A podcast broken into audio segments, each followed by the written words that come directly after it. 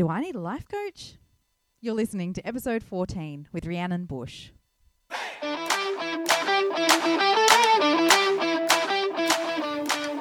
Welcome to the Do I Need a Life Coach podcast.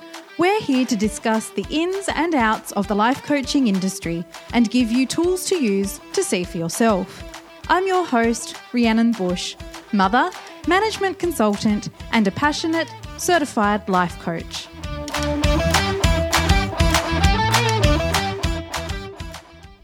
Well, hello, my friends. Welcome back. It is cold.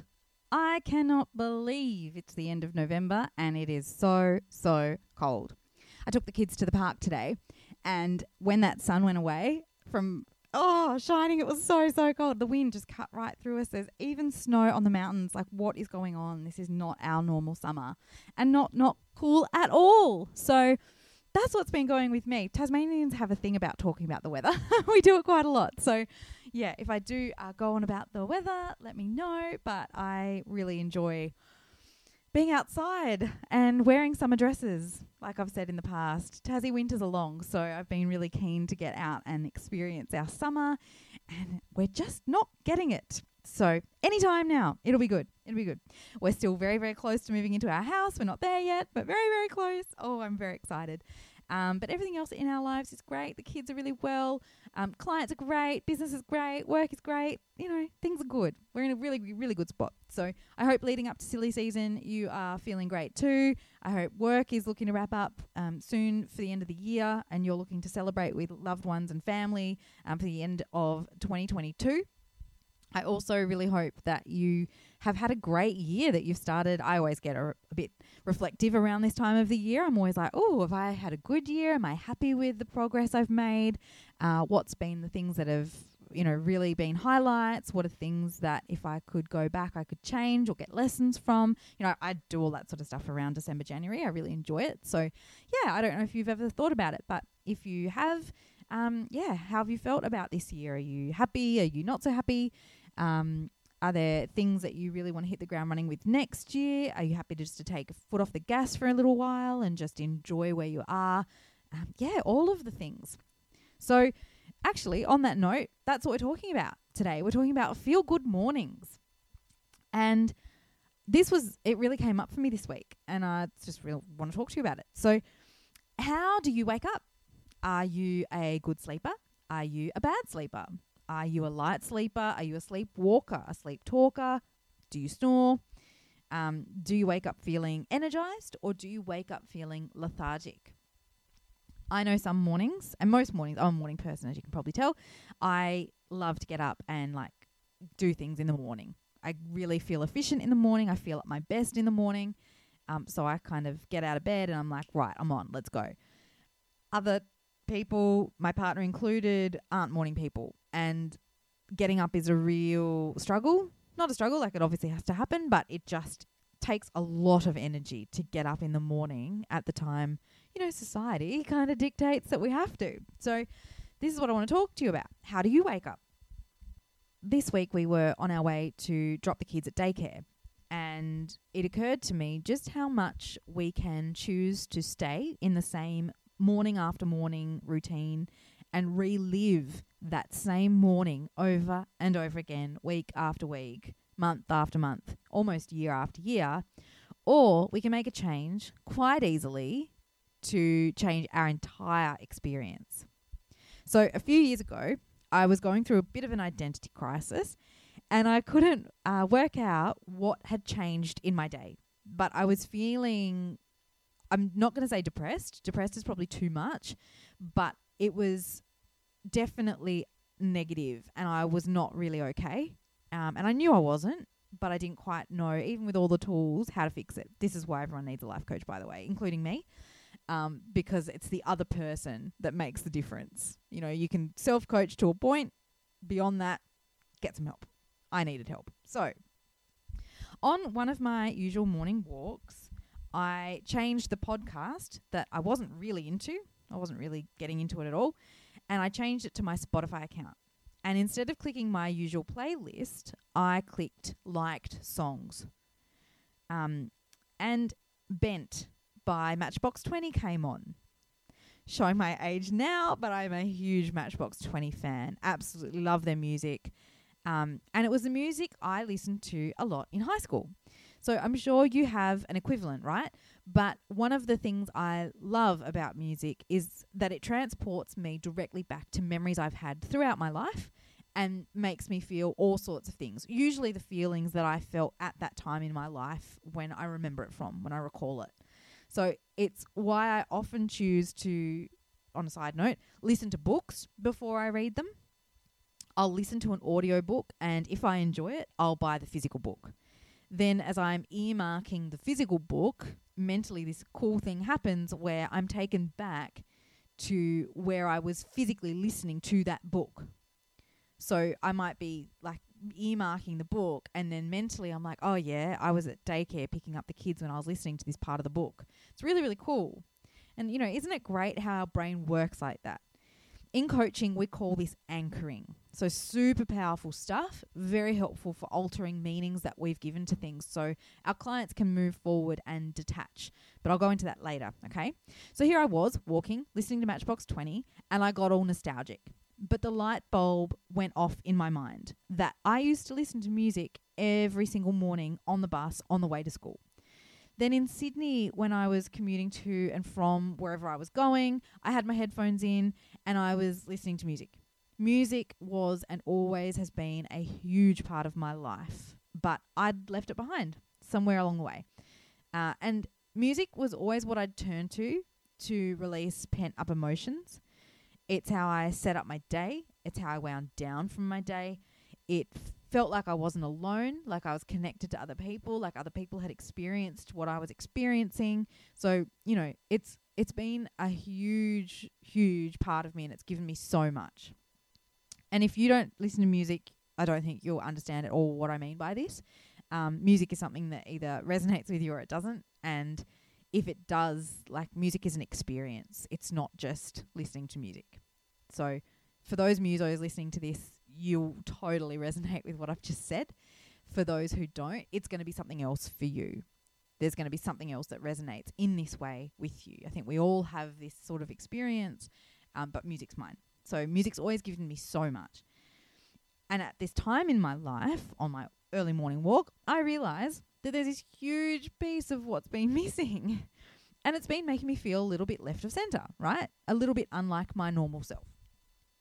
So, in the car in the mornings on our way to drop off, we get to go as a family, which I love.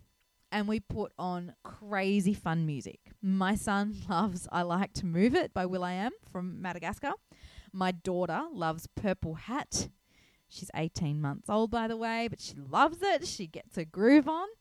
Um, and I found this playlist of all the dance party songs that Damien and I listened to in our early 20s. So, needless to say, we bounced into daycare, laughing, joking, playing, giggling.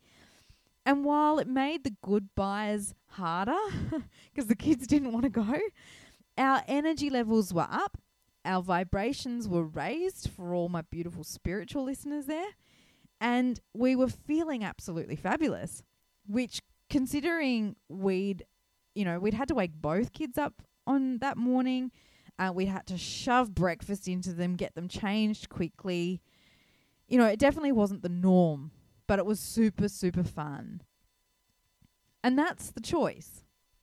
That's where we're at. We can make a slight change or we can keep living the same morning morning after morning after morning so for you, it may not be music, like I said. It may be exercise. It might be great food, meditation. It may be having a morning orgasm. It may be going for a swim in the ocean, even if it's in the middle of winter. Someone once told me that we get each day just once in a lifetime. Cheesy quote, but very, very true. The date that it is today, it's never going to be that date ever again. And when I first learnt that, I found that a little scary. Just a little. A little bit exciting as well. But it definitely made me stop and it made me contemplate life a little differently because it's true. Each day comes once in a lifetime. And while life is to be enjoyed, and yes, we have responsibilities we need to honor for work or whatever else, if you've seen the sun rise or set, you'll know that each day moves very quickly. It's here and then it's gone. We wake up, next thing we know, we're putting our head on the pillow, and then before we know it, we wake up and start the day all over again. So living the same day over and over and over again for me is a little bit daunting. I'm like, oh my goodness, really? Like, I don't know if I want to live my life like that.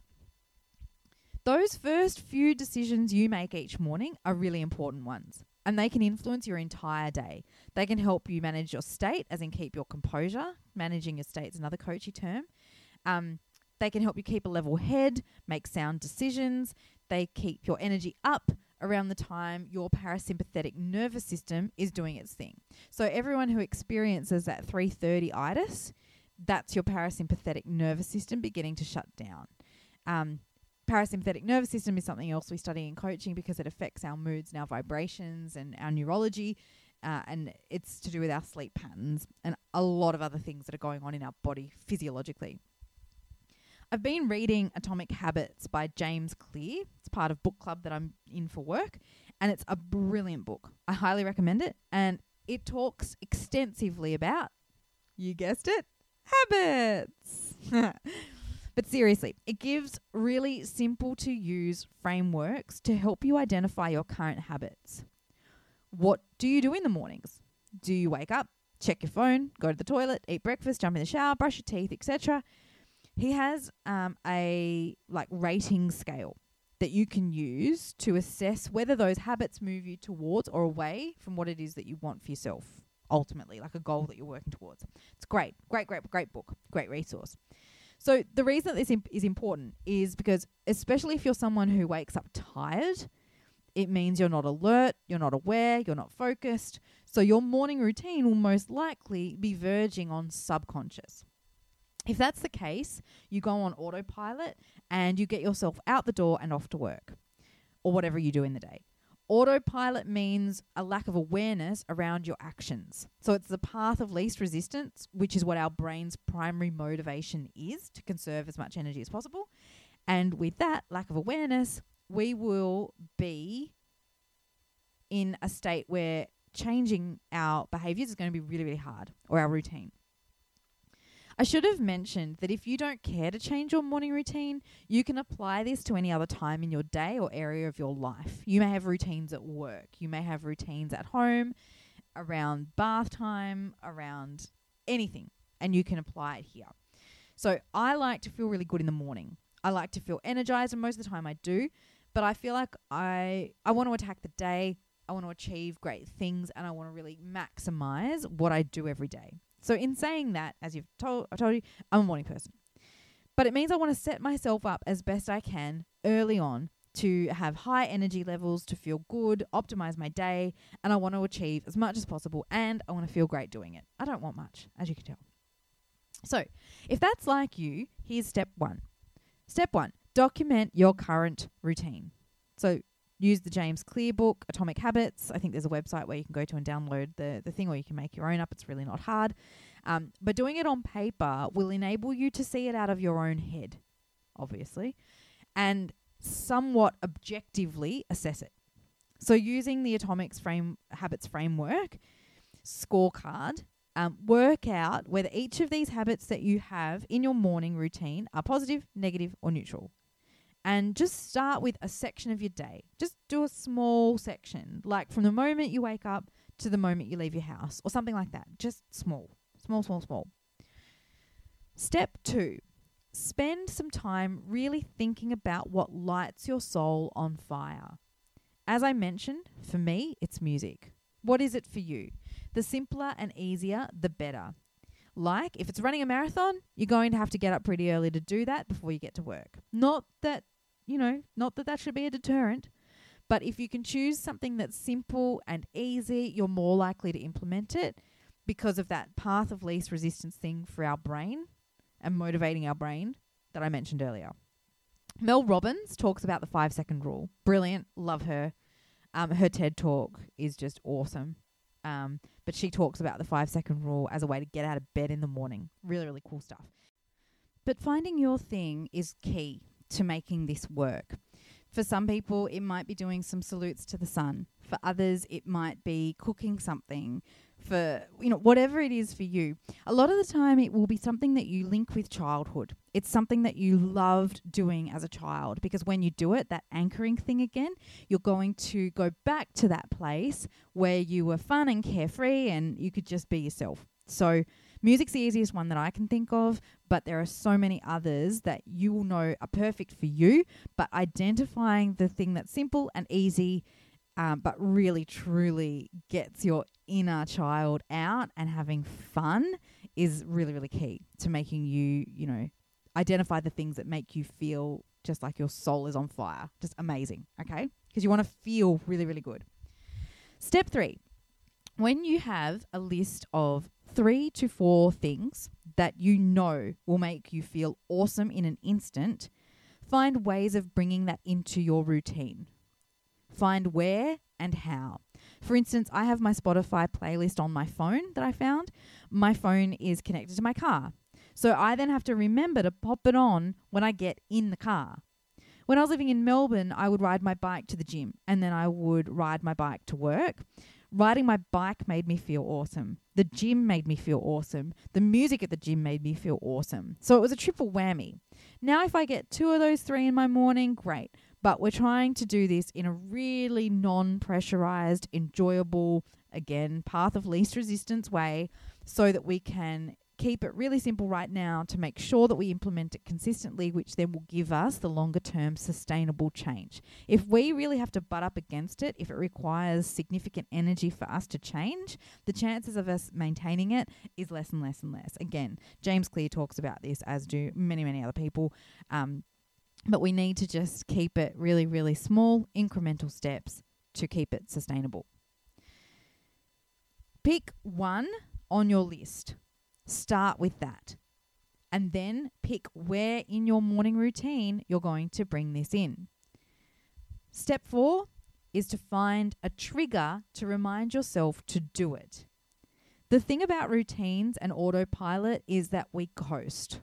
We aren't present, we aren't in the moment. Half the time, we're not even paying attention. It's like when you get in the car and you drive somewhere that you've driven like a million times, you sometimes arrive at that destination and stop and go, oh, I do not remember the drive here. You're like, oh, that's not safe.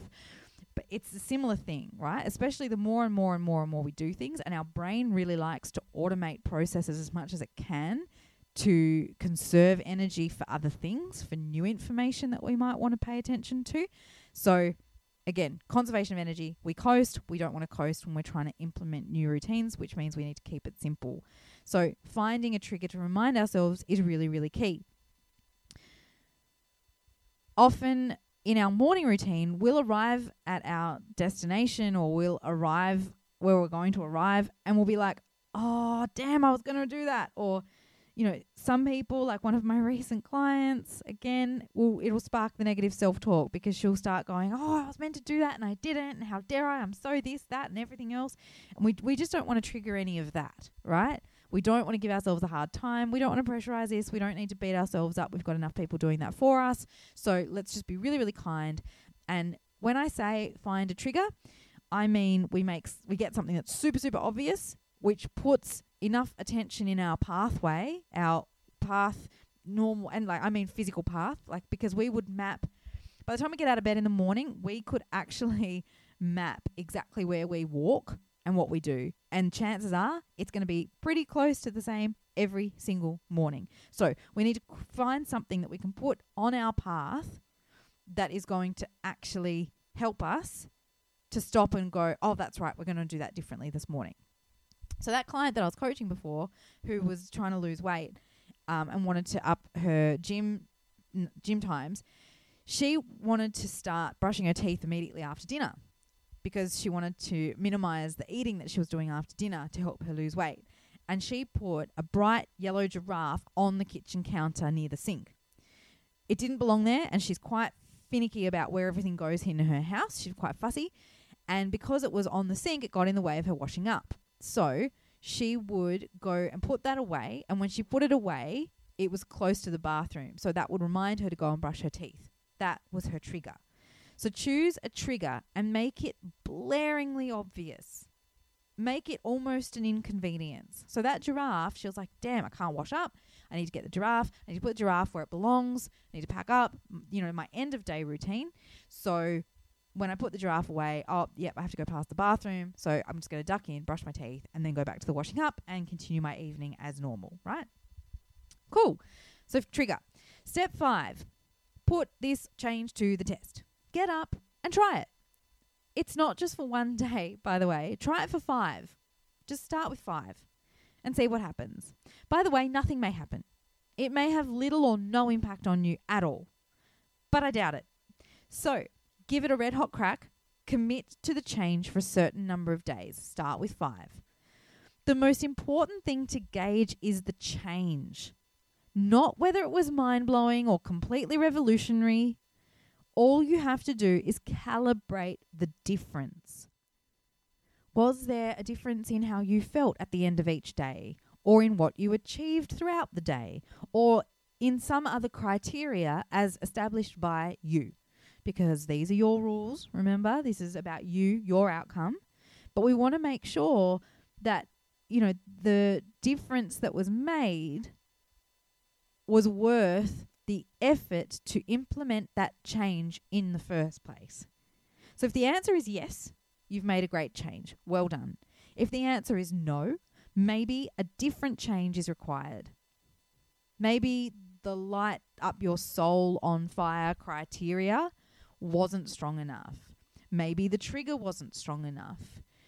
You can take this five step process and you can work out where it breaks down, fix that bit, then continue to do the rest and you can continue to revamp this in any routine you have in any part of your life where you're looking to spice it up a little bit, to get a little bit maybe spontaneous or bring a little bit more flair, a little bit more energy, you know, particularly around things that you find don't really serve you or things that you have to do as part of your day. Like we all have to get up, we all have to get out the door. Well, not everybody, but you know what I mean. There's certain things we have to do in the morning or throughout parts of our day. So, where you're looking to add that little bit of spice, take these five steps, implement that, and then just analyze the process. So, which part of it broke down? If it broke down, let's fix that. Let's zhuzh that up. Let's reassess that. Let's maybe choose something different. And then let's go through the five steps again. And you can continue to do that over and over and over again in multiple places in your life to make massive, massive shifts. The key with this five step process, again, is to not only calibrate the difference, but keep it simple and keep it with much, much less pressure, right? Everything in our life seems to be pressured. We've Got to pay our mortgage. We've got to go to work. We've got to do certain number of hours. We've got to do this. We've got to it, like there's just there's we've already got enough pressure from wherever that pressure's coming from. You will know that for yourself, right? Home, work, wherever else so much pressure. So the last thing we need to be doing is putting more pressure on ourselves. So let's take a beat. Let's just be really kind to ourselves.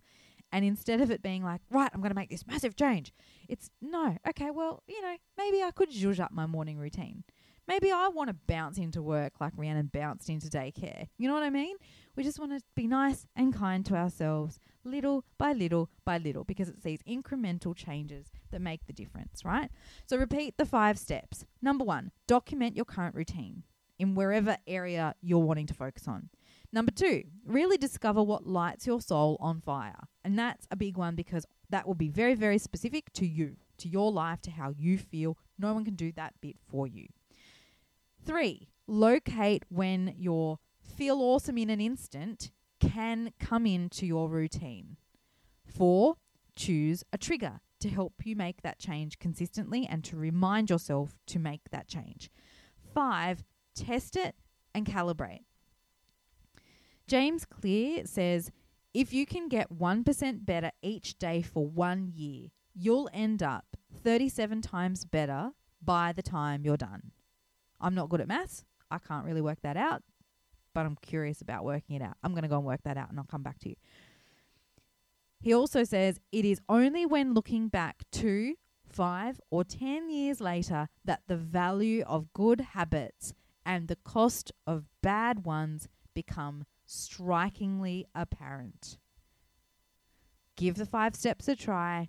Read Atomic Habits by James Clear keep going, keep persisting. I believe in you. I'll see you next week. Hey, before you go, I always find reviews really helpful when looking for new information or insights. If you found this podcast valuable, please take a minute to write a quick review about what you found most beneficial so that other people can benefit from your insights and have a listen as well. I would love that. Also, if there are any topics you want me to cover specifically about life coaching or the life coaching industry, visit rhiannonbush.com to contact me. Thanks for joining, and I'll see you in the next episode of the Do I Need a Life Coach podcast.